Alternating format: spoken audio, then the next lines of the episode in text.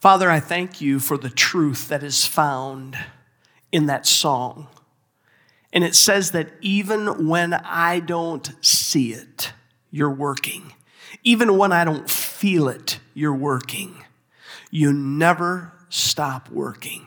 Father, I'm so grateful that your word declares that the purposes of God will prevail. Father, it doesn't matter what we see happening around us. It doesn't matter if we can't make sense or heads or tails of things. You are at work and your purposes will come to pass. And so, Father, today we choose to declare your praise. We choose to be thankful. We choose to live a life of gratitude.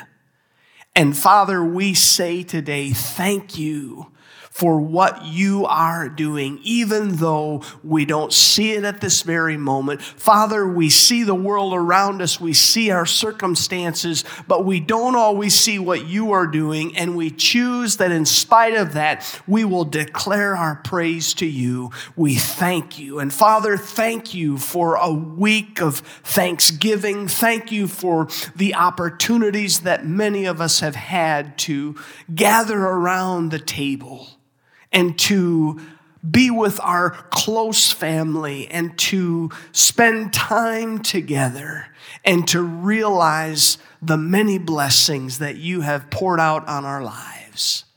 Father, we thank you and we praise you. In Jesus' name we pray. Amen. Well, it's great to be with you today. I trust that you and your family had a wonderful Thanksgiving holiday together. I know that for our family, we sure enjoyed being together.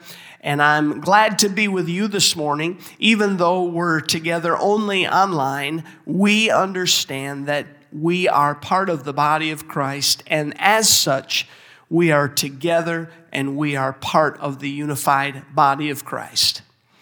A couple years ago, as part of our Serve Week outreach, I was spending some time with my friend Rod, who is the director of a ministry called Be the Tool. And as we were driving, I think we were headed to Menards or something like that, Rod said to me that he was irritated when people used words incorrectly. And then Rod went on to tell me that I needed to work on how I use the words I and me in a sentence because sometimes I would evidently get them mixed up. And so I really began to think about this, and it really, it really got me because I love words and, and I, I, I like to use words correctly. And I thought about it, and I would, I would never say, me went to the grocery store. And if I thought about it a little further and I took my wife with me to the grocery store, I certainly would not say Veronica um, and, and me. And so if you take Veronica out of it, it would just be me went rather than Veronica and I. And I'd never paid attention to it before. And it was something that really struck me, and it instantly just dug right into my brain. And I remember a few years ago someone saying to me and challenging me to really listen to um, how I would use the words good and well. When someone would ask me how I was doing, I would frequently say, I'm doing good rather than doing well. I was challenged about that, and I love words, so those things really stuck with me. And for me, it's fun to, to pay attention to how people pronounce and use different words. In fact, sometimes when I meet someone for the first time or listen to something for the first time, my wife will look at me and say, I can tell right now you are trying to figure out how to say it the way they're saying it. I love it too when people make up completely new words. They'll take two different words and they'll combine them together into one single word, which really doesn't even exist. I love the fact that sports commentators are really good at this. In fact, they'll use that word so much that it just becomes accepted that this is now somehow a word. Well, today I want to do that. And the title of my message is called Thankfulosity. I want you to make sure that you get it because you might want to use it, and together we can make this, I think, really an acceptable word going forward. Thankfulosity. Don't forget it. I want you to remember it. But that idea is the idea of abounding in a characteristic of gratitude. There was a Roman in the first century BC that was a prolific writer. His name was Cicero. And Cicero said this gratitude was the mother of all virtue. Our series throughout the month of November has been called Thanks Living. And today, what I would like to do is I would like to explore the connection between thanksgiving and generosity. Generosity is bountiful in sharing, it's unselfish. And thankfulosity is the connection that exists between gratitude and generosity. Just like mercy and grace, they are two sides to the same coin. They are symbiotic in their relationship. In other words, they are mutually beneficial. Let's look at I think, some ways that we can think about how to be generous. And there's a number of ways that we can be generous. We can be generous in our thoughts, we can be generous with our words, we can be generous with our financial resources, we can be generous with our time, we can be generous with things and possessions, we can be generous with our influence, and certainly with our attention. And as I began to study to prepare for today, I found a number of words that I really felt like would give us an incredible, deep understanding of this idea of generosity. And I want to call them the five aspects of generosity. And the first aspect is simply the word generous, the idea of being generous. It's about the nature of the one who gives.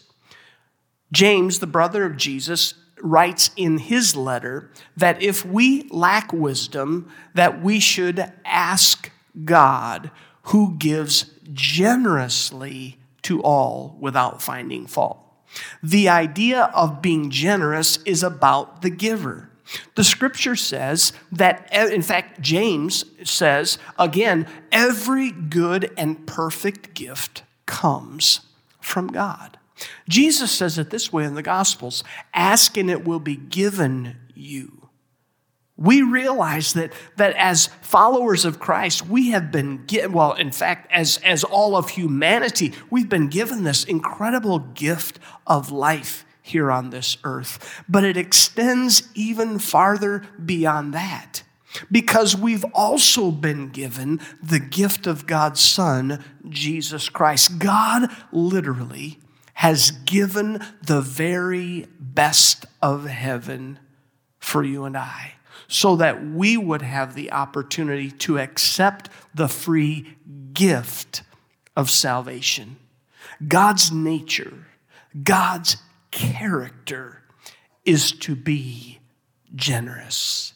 Generous with you, generous with me, generous toward the entire world. The second aspect that I want to look at is the aspect of being charitable. And as it's being charitable, charitable that, that aspect of generosity, it's as much about the giver as it also is about the receiver. When it refers to the giver, being charitable refers to the kindness of the one who is giving, but it also refers to the incredible need of the one who is the recipient. The Apostle Paul pointed out our position in relationship to God's generosity in Romans chapter 5, verses 6 to 8 when he says this You see, at just the right time, While we were still powerless, Christ died for the ungodly. Very rarely will anyone die for a righteous person. Though for a good person, someone might possibly dare to die. But God demonstrates his own love for us in this while we were still sinners, Christ died for us.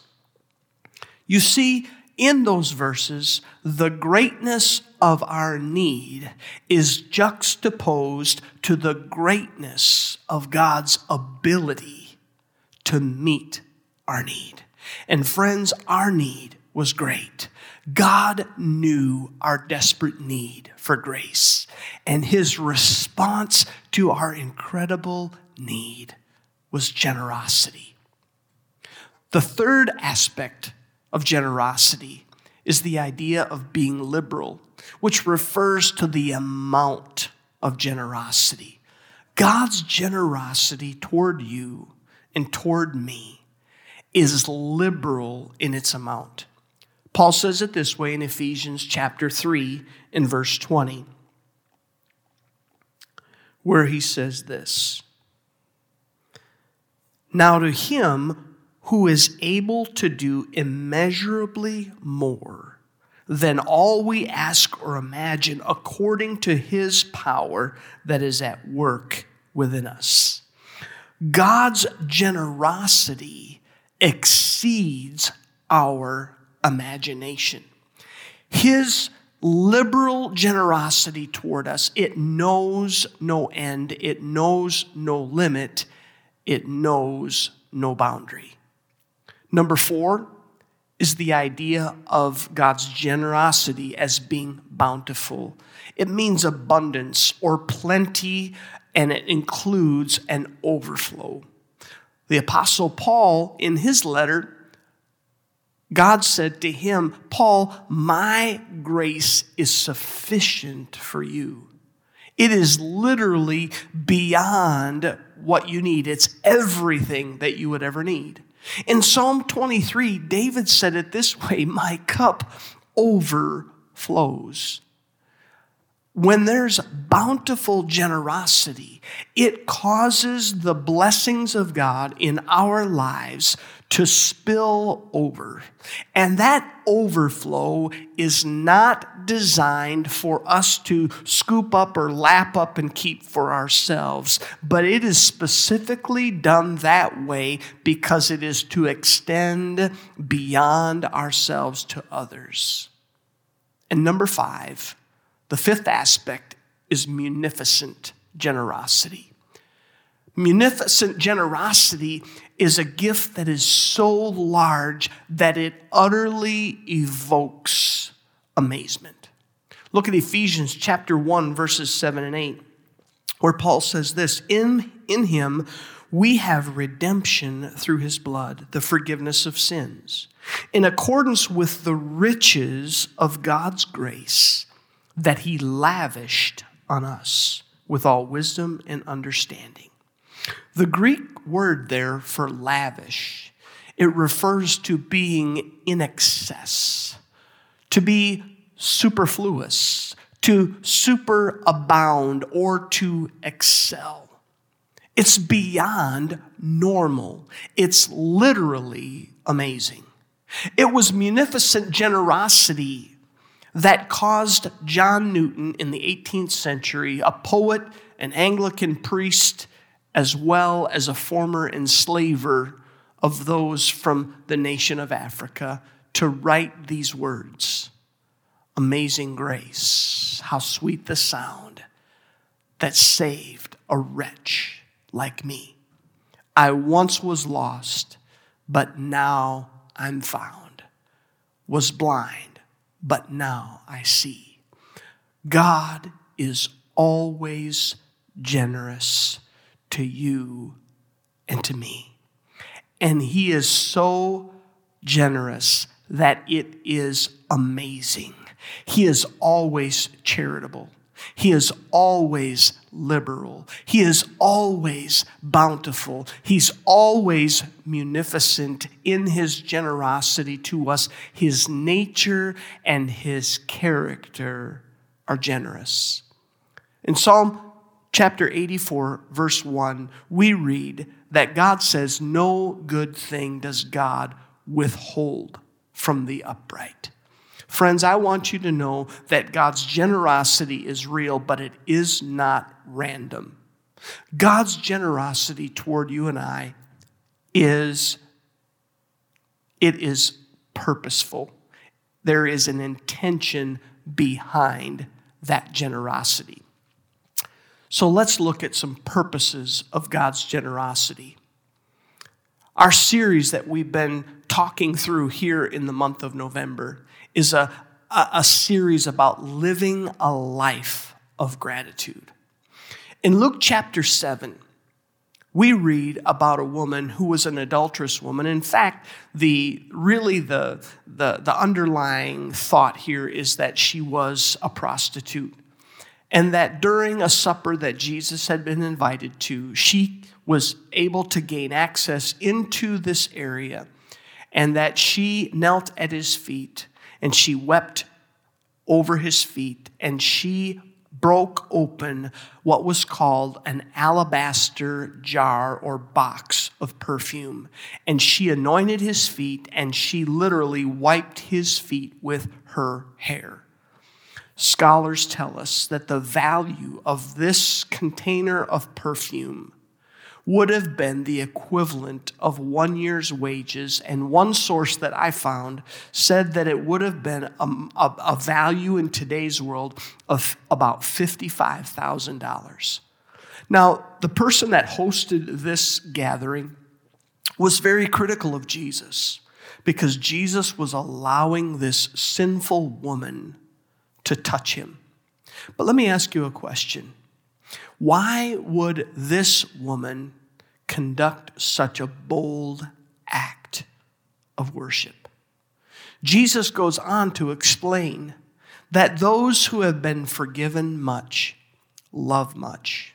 This action of generosity that we see from her was prompted by her gratitude. You see, she realized as, as a, an adulterous woman, as even a, a former prostitute, she realized that she had, had sinned greatly in her life and that God's forgiveness to her produced in her an incredible sense of gratitude. And that gratitude then produced a desire for radical generosity. And it was based on the recognition of being blessed. You see, generosity inspires further thankfulness in our lives. Gratitude then is translated into more generosity. Gratitude and generosity become an addictive cycle in a very positive way. And you say, well, how can an addictive cycle be positive? Let me, let me just illustrate. You see, I think that's why farmers continue to do what they do. Look at what Paul says in 2 Corinthians chapter 9 and verse 6. Paul says this Remember this whoever sows sparingly will also reap sparingly, and whoever sows generously will reap generously. I have a friend of mine who's been a farmer his whole life.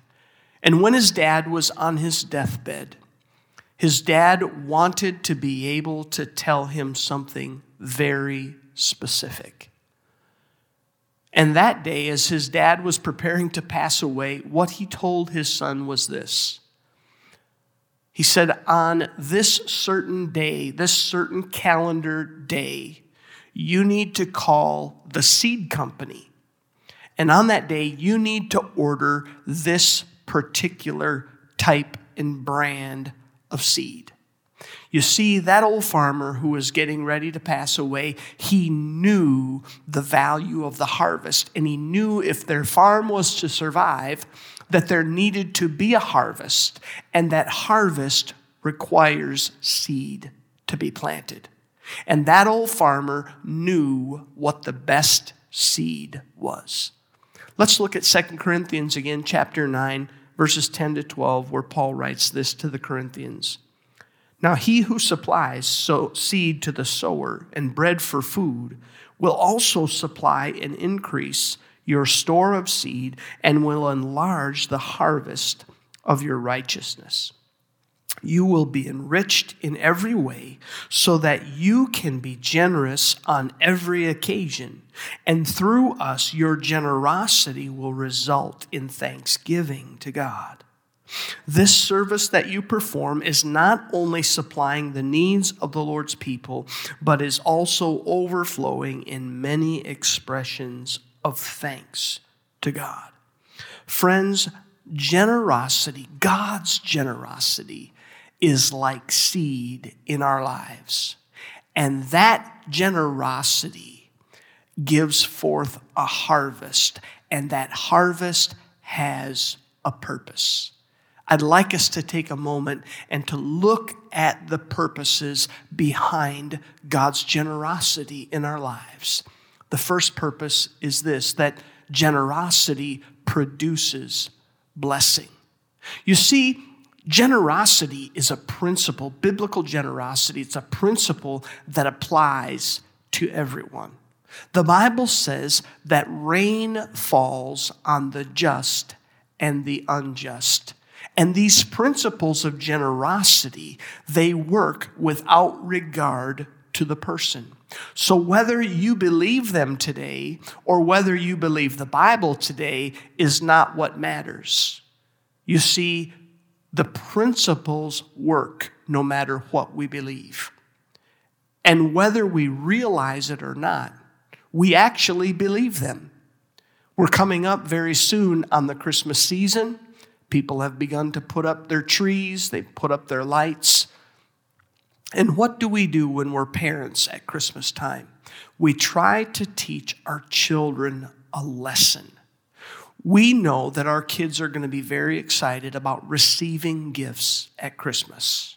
We, we know that they're excited. We know that they're looking forward to it, but we want them to understand that there is a blessing that is associated with giving. In fact, that giving is better than receiving.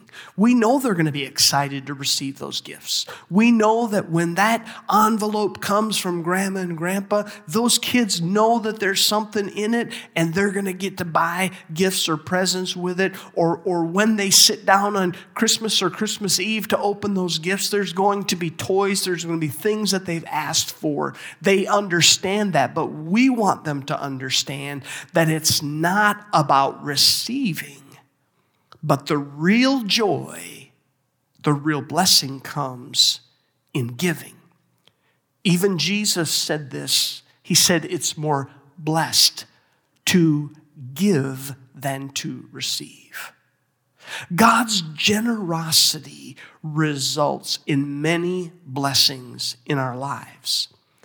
That generosity produces blessing in all who receive it. When God moves in our hearts and we're thankful and we have gratitude, and as a result, we are generous, that generosity blesses those who receive it.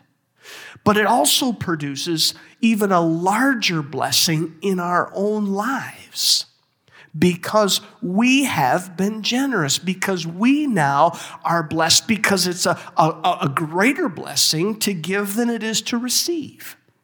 And generous people, the scripture says, are blessed people. Proverbs chapter 22 and verse 9 says, The generous will find themselves to be blessed, for they shall share their food with the poor. Generosity blesses the giver and the receiver, but there's a greater blessing for those who give. Secondly, generosity pleases God. Let me ask you this question What would be to you the most important moment in your life? And I'll tell you, I've had a lot of wonderful moments in my life. I think about the day my wife and I got married 36 years ago. I think about the day our children were born. I think about the day that our grandson was born. Those are all incredible moments in our lives. But if I had to say to you and answer that question, what would be the most important moment in my life? I would say that it is a moment that has not yet happened. It almost happened two and a half years ago, almost three years ago, but it hasn't happened yet. That, that moment for me will be the moment when I stand before God. I want to hear those words Well done, my good and faithful servant. Enter into the joy of your rest. That will be to me the most important moment because I want to have lived a life that is pleasing to God. How about you? Would you like to be able to please God? Look at Hebrews chapter 13 and verse 16. The writer of Hebrews says this And do not forget to do good and to share with others, for with such sacrifices, God is pleased. Doing good, sharing with others, being generous is pleasing to God. Our generosity pleases God. Now, why wouldn't someone want to please God? The only answer that I can come up with is that somehow they do not believe that God is the source of every blessing that they have in their life. I can think of no other reason that someone would not want to please God by being generous. Our response to God's generosity toward us is gratitude. And that gratitude there, it, it moves from there and it inspires us to be generous. And the results are that God is pleased. Our generosity that flows out of a heart of gratitude makes God happy. Number three, generosity. Generosity is not a zero sum game. Zero sum game is an economic theory. And each of the participants in that theory, their, their gain and their loss is exactly balanced by the gain and loss of others who are in that game. So let's use the idea of a pie to illustrate this. And our pie here today, this is really, I think, very, um, uh, very appropriate for this time of year but our pie is going to be a peanut butter pie, a peanut butter pie with a graham cracker crust. And the, the idea is that the, the bigger the piece of pie in a zero sum game that I take means there's less pie left over for you because there's only so much pie. And the zero sum game doesn't take into account that the maker of the pie has more ingredients and can make more pie. Look at Proverbs chapter 11, verses 24 and 25. It says this one person gives freely, yet gains even more. Another withholds unduly, but comes to poverty. A generous person will prosper. Whoever refreshes others will be refreshed. Being generous doesn't mean that there'll be less resources available for us because our generosity is not a zero sum game. Gratitude leads us to generosity, and that generosity does not mean that our needs will not be able to be met or that somehow there is less blessing for our lives. Look at Philippians chapter 4 and verse 19. Paul says this, and my God will meet all your needs according to the riches of his glory in Christ Jesus. Now, I want to remind you that these words that Paul is speaking is specifically in response to the fact that they had supported him in taking the good news of the kingdom throughout Asia Minor. They had financially supported him. And Paul is saying to them, listen, I want you to understand that because of your generosity, God is going to continue to be generous to you. And so we don't have to worry about using up all the pie.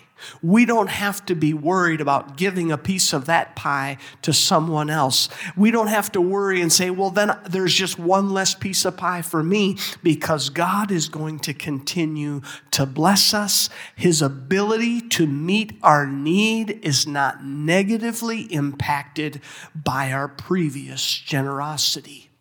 You see, His generosity is based on the eternal riches found in Christ Jesus. His generosity can never be emptied. And number four, God's generosity is reciprocal. You see, his intention for us in his blessings to us, in his generosity to us, is that it not simply stay with the recipient God's blessings and his generosity are so that we can then, in turn, be generous to others. We read it once before, but I want to read it again from 2 Corinthians verse uh, chapter 9 verse 11 where Paul says, "You will be enriched in every way so that you can be generous on every occasion, and through us your generosity will result in thanksgiving to God." Blessings from God are not designed to stay in our own hands. They are designed to be received and shared with others. Look at Luke chapter 6, verses 30, verse 38. This is a powerful verse for us to understand. Give, and it will be given to you. Good, a good measure, pressed down shaken together and running over, it will be poured into your lap. For with the measure you use, it will be measured to you. In fact, what Jesus is telling us is that with the amount of generosity that we give, that's what will be given to us. That generosity is reciprocal.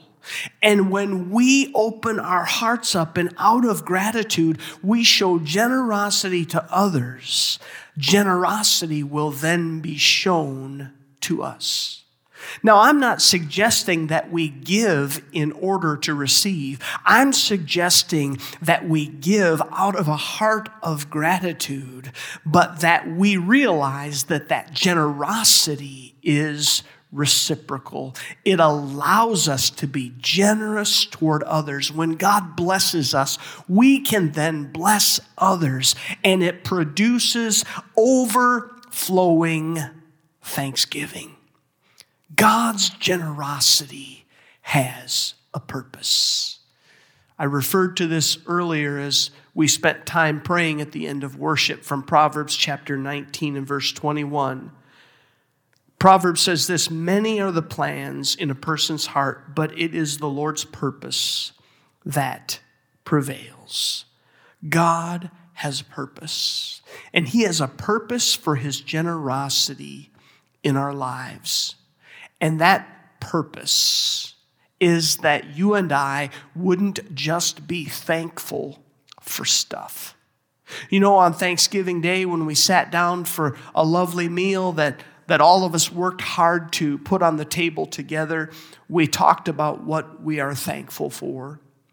Sometimes we can feel thankful for stuff, but what I would like us to be thankful for is the one who makes everything possible. And in doing so, that you and I would live a lifestyle of gratitude. I know that these have been difficult times. I know that there are those of you right now listening to my voice, and there are people in your family or your circle of friends who may be hospitalized right now due to COVID 19. We've been told by our Marquette County Health Department that our, our ability to care for people in our hospital has reached its maximum capacity. And that there are so many cases that they can't even follow up and do contact tracing on them the way that they would like to do. I know that this has been a difficult year and a difficult season, but I want you to know that God has a purpose. And I want you to join me in living a lifestyle of gratitude and let that lifestyle of gratitude inspire you to be generous in every way. And I believe that when we do, there will be an overflow and that God will begin to bless through our lives in a way that He has never done before.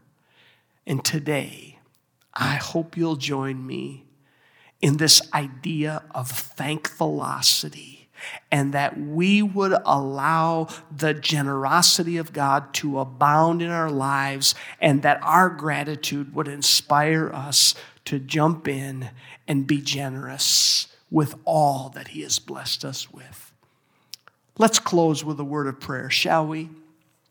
Our precious Heavenly Father, I thank you today for all the blessings that you have poured out on our lives. I thank you for this Thanksgiving season where we have been able to, to look and, and, and even um, consider those blessings, where we've been able to ponder them and to have a sense of gratitude. I pray today that that gratitude will well up inside of us and that as a response, we would allow ourselves to be generous people. Father, I thank you because you have blessed our lives, that you have not withheld any good thing from us. And I pray today that your purpose and your plan for our lives will indeed prevail. Father, I thank you today and I praise you for all that you have done. In Jesus' name we pray. Amen. I just want to thank you for being with us today. And if there's any way that we can be praying with you and praying for you, please reach out to us and let us know we love you. God bless you.